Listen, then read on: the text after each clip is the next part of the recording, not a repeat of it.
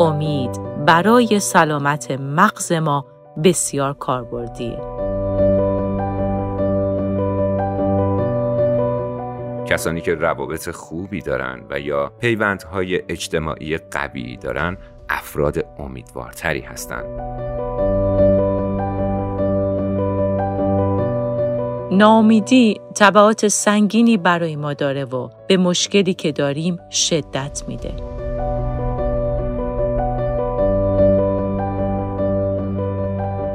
رادیو بینا تقدیم میکند.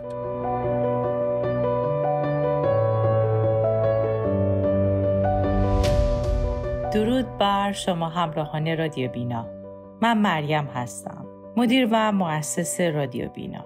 من به همراه تیمی از اساتید و کارشناسان رادیو بینا از دیدگاه نوروسایکولوژی که ترکیبی از دو علم نوروساینس و سایکولوژی هست، پاسخگوی سوالات شما عزیزان در انجمن رادیو بینا هستیم. فراموش نکنیم مسیر شناخت خودتون تنها مسیریه که هیچ پایانی نداره.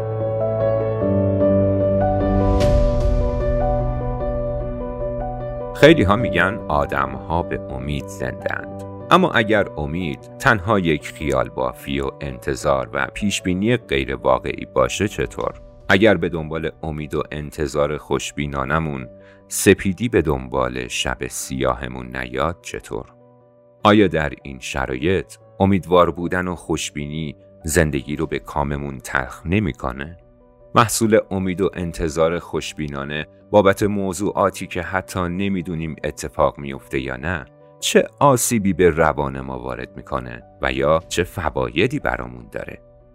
آیا امید در بخشی از مغز ماست که گاهی درست کار نمیکنه؟ اصلا چطور امید ایجاد میشه و چرا بعضی ها در زندگیشون امید دارن و بعضی ها ناامیدن؟ من مازیار هستم و افتخار این رو دارم که به همراه خانم مریم در این پادکست به این سوالات پاسخ بدیم و از امید صحبت کنیم. مفهومی که گاه وجودش باعث تداوم ما به ادامه زندگی میشه و در نبودش شاهد یأس و گاهی پوچی میشیم. دوستان تا انتهای پادکست با ما همراه باشید. با درود خدمت تمام عزیزان و یاران همراه رادیو بینا. موضوع رو اینطور آغاز می‌کنیم: آیا در مغز ما بخش ویژه‌ای برای امید وجود داره؟ خانم با درود و وقت بخیر خدمت شما. خواهش می‌کنیم در ادامه این موضوع رو برای ما و دوستان عزیزمون مطرح کنید. درود بر شما. درود بر شما، درود بر یاران رادیو بینا. خیلی خوشحالم که در کنار شما یک اپیزود علمی دیگر رو با همدیگه به انتها میرسونیم. در خصوص سوالی که مطرح کردیم، در سال 2017 برای اولین بار آزمایشاتی در مورد جایگاه امید در مغز انجام شد و نتیجه تحقیقات نشون داد که قشر پیشانی مغز مرتبط با امیده. علاوه بر این، نتیجه مطالعات نشون داد که مفاهیمی مثل خوشبینی و یا مثبت اندیشی باعث افزایش قشر خاکستری در قشر پیشانی مغز میشه. پس امید برای سلامت مغز ما بسیار کاربردیه. خیلی از عزیزانی که صدای من رو میشنون، کامنت هایی برای من در پیج های مختلفی که ما در رادیو بینا داریم، سایکولوژی پلاس داریم، در انجمن رادیو بینا داریم، می‌نویسن که مریم جون ما در ایران زندگی می‌کنیم، نسبت به مردم ایران به ما مطالبی رو ارائه بدین که ما بتونیم به خودمون کمک بکنیم. من همیشه گفتم قبل از هر کاری اول از خودتون بپرسید آیا این کار برای مغز من خوبه یا نه. اگر پاسختون مثبت بود، برای انجام اون کار هیچ تردیدی نداشته باشین. در مورد امید هم همینطوره. باید این سوال رو بپرسین. وقتی راجع به موضوعی امیدوار هستین، بدین معنیه که انتظار اتفاقی رو دارید که هنوز نیفتاده. اما تصور اون دستاورد یا اون خواسته‌ای که شما دارین باعث آزادسازی دوپامین میشه. یعنی مغزتون به شما پاداش میده. دوپامین در پردازش پاداش و انگیزه خیلی اهمیت داره و در پیشبینی نتایج مثبت یا امید آزاد میشه. علاوه بر دوپامین، انتقال دهنده های عصبی دیگه‌ای هستند که زمینه ساز امید هستند، مثل اکسیتوسین، سروتونین و نوراپینفرین که در تجربیات مثبت ما، تنظیم خلق و خوی ما بسیار تأثیر دارن. در واقع امید به خودی خود اتفاق نمیافته. باید زمینه‌ای براش فراهم بشه. برای مثال، اکسیتوسین که به عنوان هورمون عشق شناخته میشه، باعث میشه پیوندهای اجتماعی با همدیگه گره بخورن. باعث میشه مادر به فرزندش عشق بده یا با دیدن شخصی که دوستش دارید هیجان زده بشید یا اونجایی که میگین قلبم داره تاپ تاپ میزنه. اینا همش به خاطر اکسیتوسینه. در واقع اکسیتوسین باعث میشه پیوندهای نزدیک و صمیمانه شکل بگیره یا سروتونین باعث شادی و ایجاد عواطفی میشه که حس سرخوشی به ما میده و حتی میتونه مانع افسردگی بشه و نوراپینفرین در احساس انگیزش و برانگیختگی ما نقش بسزایی داره. در ناملایمات زندگی به همون کمک میکنه که عزممون رو جزم کنیم و با امید به آینده برای زندگیمون تلاش و مبارزه کنیم. چقدر جالب فرمودید خانم. الان دلیلش رو متوجه میشم که چرا یه سری از افراد نسبت به زندگی امیدوارتر هستن و یه سری دیگه نه.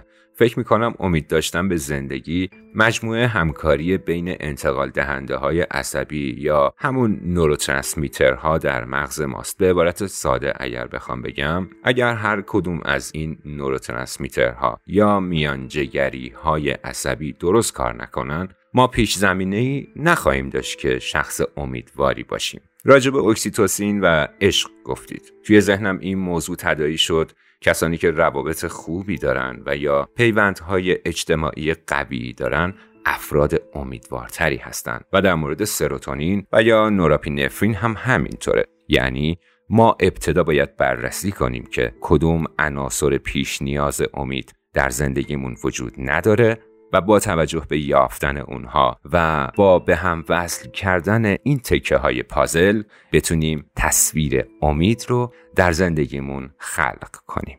البته راجب مکانیزم امید در مغز هنوز تحقیقات کامل و درست نیست و همچنان در حال بررسیه. ولی با همین یافته ها میتونیم جواب خیلی از سوالات رو بدیم.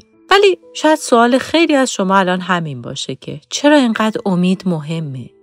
یکی از دلایل این که ما باید به مفهوم امید توجه بیشتری کنیم، قابلیت انعطاف پذیری و سازگاری ما با جهان بیرون و حتی خودمونه. این که در مقدمه این اپیزود گفتین آدمی به امید زنده است، کاملا علمیه. طبق تحقیقاتی که انجام شده، وقتی یه شخص بیمار متوجه بیماری در خودش میشه، به طور مثال آلزایمر، حس این که رو به زواله و قراره به زودی همه چیز رو فراموش کنه، امیدو ازش میگیره. نبود امید باعث ایجاد اضطراب میشه و چه بسا مرگ زودرس رو به همراه داره. این در مورد خانواده های بیماران هم صدق میکنه. چون ناامیدی تبعات سنگینی برای ما داره و به مشکلی که داریم شدت میده. چند لحظه پیش قبل از اینکه این اپیزود رو بخوام آغاز کنم با عزیزی صحبت می‌کردم. شاید در تون صدای من شما هم یه احساس ناراحتی رو حس کنید. با عزیزی صحبت می‌کردم و از فرزندش برای من میگفت که دچار اعتیاد شده. ازش پرسیدم فرزند تو چقدر امید به زندگی داره؟ میدونین که خیلی از افرادی که دچار اعتیاد میشن دو حالت دارن.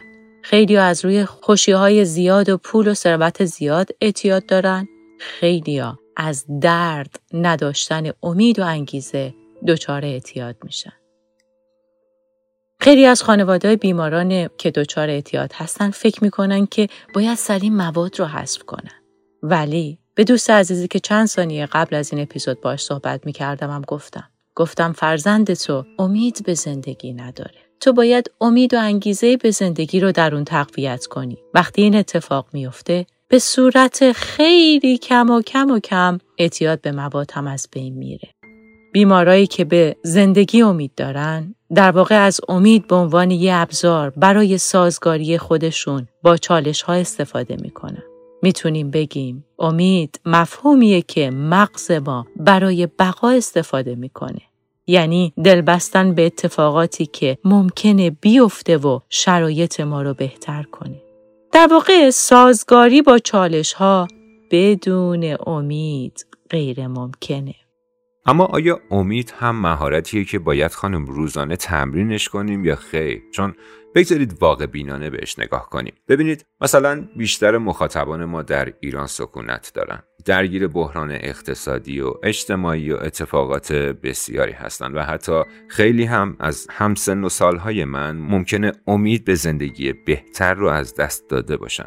این گفته شما کاملا درسته که ناامیدی باعث اضطراب میشه. طبق تجربه خودم ناامیدی حتی میتونه باعث ایجاد خشم و پرخاشگری و ضعف در روابط و تعاملات اجتماعی هم بشه. شما رو منزوی میکنه، صبرتون رو از دست میدید و حتی هیچ کس از بودن در کنار شما لذت نمیبره. اما آیا از نظر شما امید یعنی خیال واهی و امید داشتن به چیزی که ممکنه اتفاق نیفته؟ وقتی ما تو ذهنمون باور نداریم که ممکنه شرایط بهتر بشه، چطور میتونیم این امید رو در ذهنمون ایجاد کنیم و بسازیمش؟ ممنونم اگر پاسخ بدید.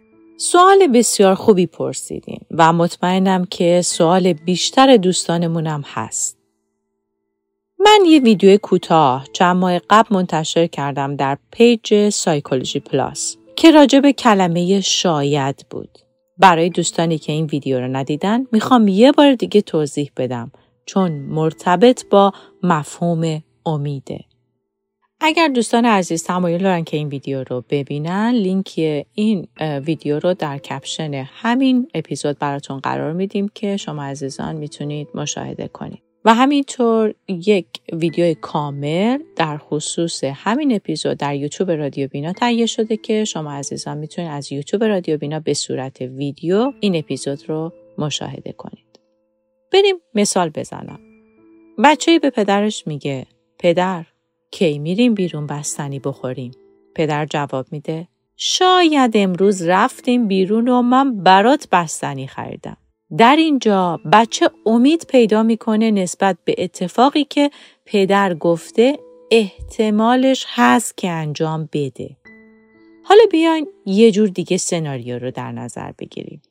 اگه پدر بگه ما قطعاً امروز نمیتونیم بریم بیرون و بستنی بخوریم، بعد یه نگاهی به بچه میکنه و برای اینکه دلش نشکنه میگه حالا شایدم رفتیم. در حالت دوم بچه بیشتر از حالت اول هیجان زده میشه، چون در شرایط دوم قرار نیست اتفاقی بیفته. پس اگه اتفاقی هم بیفته یه اتفاق خارق‌العاده میشه و بچه سورپرایز میشه. حالا فکر کنید پدر چنین حجم دوپامینی رو در بچه ایجاد کرده، بستنی هم براش نخریده.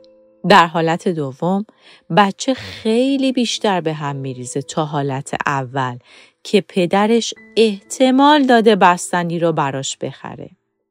در واقع مثال اول سمبل امید واقعی بود و مثال دوم سمبل امید غیر واقعی. آقای مازیار، شما پدرتون بهتون امید میداد یا نه سورپرایزتون میکرد؟ تا جایی که حضور ذهن دارم خانم، من همیشه امید داشتم در ازای کار درستی که انجام میدم از سمت پدرم با یک هدیه خوب سورپرایز بشم.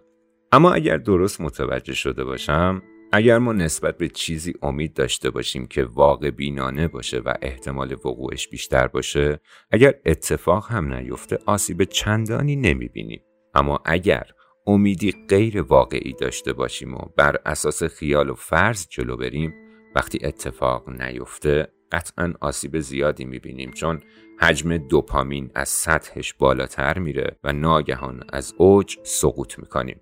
این رو درست متوجه شدم؟ البته اجازه بدید سری بزنید به اتاق فرمان، یه نفسی تازه کنیم، شما هم یه گلوی تازه بکنید. برمیگردیم در بخش دوم در خدمت شما و عزیزان هستیم با پاسخ سوالی که از شما سرکار خانم پرسیده شد. بریم و برگردیم.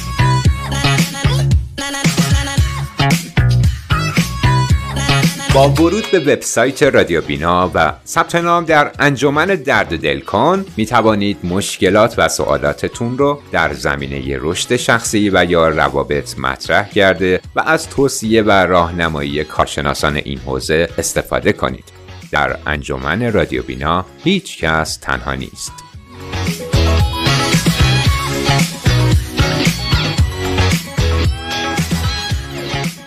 یاران و عزیزان، به بخش دوم از پادکست امروز خوش آمدید.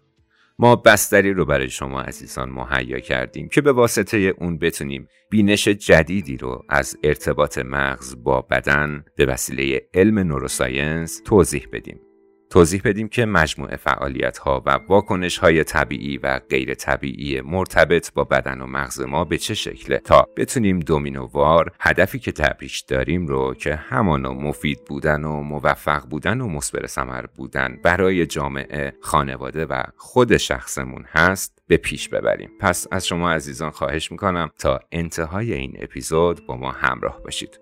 خانم وقت بخیر مجدد، امیدوارم خستگیتون در رفته باشه. خیلی متشکرم از شما آقای مازیار. من هم در این آنتراکی که شما به ما و دوستان عزیز دادین همزمان داشتم وبسایت رادیو بینا رو نگاه می‌کردم ببینم سوال جدید در انجمن داریم یا نه. با یکی از کامنت‌های عزیزان در انتهای ورکشاپ تله‌های زندگی مواجه شدم که چقدر زیبا نوشته بودن و یه بغضی گلوی منو گرفت. می‌خوام ازشون تشکر کنم که ما رو انتخاب کردن. شما عزیزان هم می‌تونین 2 ورکشاپ رایگان تلاهای زندگی و پیله رو از وبسایت رادیو بینا تهیه کنین، دروس رو بگذرونین، یک واکاوی درونی داشته باشین. برای من در کامنت ها می نویسین که چقدر این 2 ورکشاپ تونسته بهتون کمک بکنه.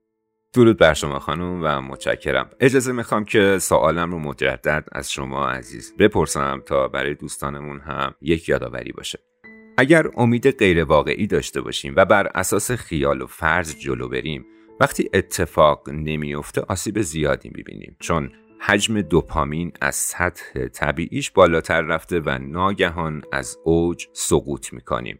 آیا این بحث رو درست متوجه شدم یا خیر؟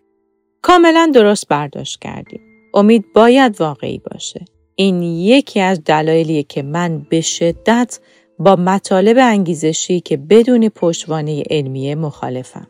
خیلی از سخنرانان انگیزشی امید واهی و غیر واقعی در افراد ایجاد میکنه و این باعث میشه خیلی از انسانها وقتی میبینن به چیزایی که دیگران تبلیغ میکنن نمیرسن سرخورده بشن. قطعاً با تلاش و فعالیت و تعهد میشه به رفاه مالی رسید، ولی ممکنه شما در کشوری زندگی کنید که بر اساس شرایط اون کشور تلاش شما ثمره و دستاوردی که تلاش یه فرد دیگه در کشور دیگه براش ایجاد کرده رو به دست نیارید. قطعاً داشتن رفاه مالی لیاقت هر انسانیه که در این کره خاکی داره زندگی میکنه، اما همیشه واقع بینانه امید داشته باشیم. در واقع امید کاذب نداشته باشیم و از طرف دیگه اسیر ناامیدی غیر منطقی و کاذب هم نشیم. کما اینکه شما فرمودید امید نیاز به پیش زمینه داره. این پیش زمینه ها رو خانم چطور باید فراهم بکنیم؟ این بخش رو میخوام طبق تحقیقاتی که انجام شده پاسخ سوالتون رو بدم. یه سری انتقال دهنده های عصبی در ایجاد امید نقش دارن که براتون نام بردم. مجدد میتونین اپیزود رو از اول گوش کنید. نمود عینی این انتقال دهنده های عصبی فعالیت هایی که من ازتون میخوام تحت هر شرایطی که هستین وارد زندگیتون کنید. همونطور که توضیح دادم مفهوم امید ابزاری برای انعطاف پذیری ما در برابر چالش های زندگیه. برای امیدوار بودن، داشتن این بینش به شما کمک میکنه. اینکه هیچ چیزی در این دنیا ثابت نیست و همه چیز در حال تغییره. بینش کلی ما باید این باشه که اگه امروز شرایط سختی دارم، این شرایط نمیتونه تا ابد ادامه داشته باشه و قطعا تغییر میکنه. باید این بینش رو سرلوحه زندگیتون قرار بدین. فراموش نکنید چیزی در دنیای زمینی ما قطعی نیست. در اپیزودی که هفته گذشته منتشر شد، در خصوص تکنیک هایی با هم صحبت کردیم که اگر در شرایط غیر منتظره قرار گرفتین چجوری بتونین از خودتون محافظت کنین. توصیه میکنم حتما اپیزود قبلی رو گوش کنین که مطمئنم میتونه کمکتون کنه. البته دوستان، دست روی دست بگذاریم و کمکی به خودمون نکنیم، باز هم تغییر صورت میگیره. تغییری که باعث بدتر شدن سلامت روان و سخت‌تر شدن شرایط ما میشه. پس حتی با تعلل و هیچ کاری انجام ندادن هم تغییر اتفاق میفته، اما نه اون تغییری که منتظرش هستیم. با این اوصاف چطور به خودمون کمک کنیم که دست روی دست نگذاریم و در چرخه ناامیدی موجودیت خودمون رو به خطر نندازیم؟ خانم، خطرناک میشه. بله، خطرناک میشه. میخوام اینجا به دوستان بگم هنر یاد بگیرید. طبق مطالعاتی که در خصوص امید انجام شده، هنرهای تجسمی، موسیقی، رقص جزو موضوعاتیه که هم باعث ایجاد لذت و هم باعث معنای زندگی میشه و هم ابزاریه که از طریقش میشه با دیگران ارتباط برقرار کرد، مردم رو شاد کرد و باعث لذت دیگران شد. هنر ابزاریه که آدما میتونن ابراز وجود کنن. با ابراز وجود میشه تاباوری و این اتاف پذیری رو تقویت کرد. کاملا درسته خانم. وقتی چیزی رو خلق میکنید و به نتیجه کارتون نگاه میکنید، حس زندگی در شما ایجاد میشه. اصولا وقتی من و شما در انجام کاری مهارت داریم و اون مهارت رو گسترش میدیم و مدام چالش بیشتری در حوزه مهارتمون ایجاد میکنیم، انگیزه پیدا میکنیم. این انگیزه که هنوز خیلی چیزها هست که من یاد نگرفتم و یا هنوز تجربه های خیلی جدیدی وجود داره که من هنوز تجربهش نکردم. آقای مازیار، به نظر من سیستم آموزشی در سراسر دنیا باید روی هدف گذاری و ایجاد چالش برای بچه ها بیشتر کار کنه. پدر و مادر عزیزی که صدای منو میشنوید، هر چقدر آها مومنت رو برای بچه هاتون بیشتر ایجاد بکنین، بچه‌ها در آینده بیشتر موفق خواهند بود. به چالش بکشینشون. بازی‌های انتخاب کنین که چالشی باشه. اگر بچه‌ها پازل رو انتخاب می‌کنن که بازی کنن، همون حل کردن پازل یه آها مومنتی رو براشون به وجود میاره که آها من تونستم، و این خیلی شگفت انگیزه برای بچه‌ها. یا رسانه‌ها با روایت داستان‌ها و فیلم‌های سینمایی به مردم آموزش بدن که امید به خودی و خود اتفاق نمی‌افته. نیاز به تلاش و تمرین داره. اغلب ناامیدی هایی که شما عزیزان در انجمن رادیو بینا برای من می‌نویسین به خاطر نداشتن هدف صورت میگیره. اغلب افرادی که خودشونو منزوی میکنن به خاطر اینه که حس خوبی راجع به خودشون ندارن. به یه جایی میرسن که فکر میکنن زندگی ارزش تلاشو نداره. چون لذت تجربه کردن چیزای جدید و درگیر شدن با چالش ها رو از خودشون گرفتن. این موضوعیه که ما به عنوان والدین در مورد تربیت فرزندانمون باید بهش توجه کنیم. سپاسگزارم.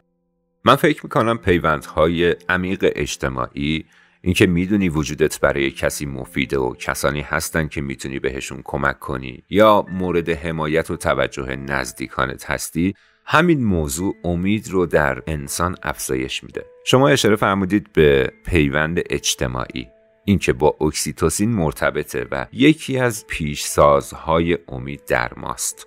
بله درسته. میخوام به دوستان بگم هر وقت احساس کردید امید در زندگیتون وجود نداره، تعاملات اجتماعیتون رو قوی کنید. البته با آدمهای سالم. یه اپیزود هم در خصوص چگونگی برخورد با افراد سمی تهیه کردیم که تکنیک هایی که در اون اپیزود گفته شد هم خیلی میتونه بهتون کمک بکنه. عزیزی که صدای منو میشنوی، یه مهارت و تجربه جدید و چالشی انتخاب کن. یه کار هنری شروع کن.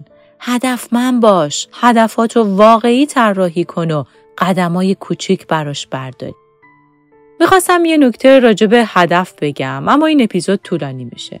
سعی میکنم در یه ویدیو کوتاه راجع به اصول درست هدف گذاری صحبت کنم تا متوجه بشید چه هدفی درسته و چه هدفی غیر منطقی. برای اینکه این ویدیوهای کوتاه رو هم ببینید، شما باید یوتیوب رادیو بینا رو سابسکرایب کرده باشین، چرا که من در ویدیوهای شورت یوتیوب رادیو بینا در روز ویدیوهای کوتاهی منتشر میکنم که نکته‌های ظریفی در اون ویدیوها گفته میشه که خیلی میتونه بهتون کمک بکنه. خب خانم مریم، به پایان این اپیزود و پادکست هم نزدیک میشیم. امیدوارم این پادکست تونسته باشه بذر امید رو در زندگی شنوندگان عزیزمون کاشته باشه. البته بذری که نیاز به مراقبت و رسیدگی داره، چون بذر امید خود به خود در شما کاشته نمیشه. ممنونم که تا اینجای اپیزود با ما همراه بودین دوستان عزیز. میخوام ازتون خواهش بکنم در اپیزود بعدی هم با ما همراه باشین که مطمئنم یکی از چالش‌های روزمره شما رو برطرف خواهد کرد و شما رو تا اپیزود بعدی به خدای منان میسپارم. بله خانم، و همونطور که فرمودید بذری که نیاز به مراقبت و رسیدگی داره، چون بذر امید خود به خود در شما کاشته نمیشه. شگفت‌انگیز است که چطور یک فردای کوچک میتواند همه دیروزهای از دست رفته را جبران کند. این شگفتی تنها با امید ممکن است. پاینده باشید. بدرود.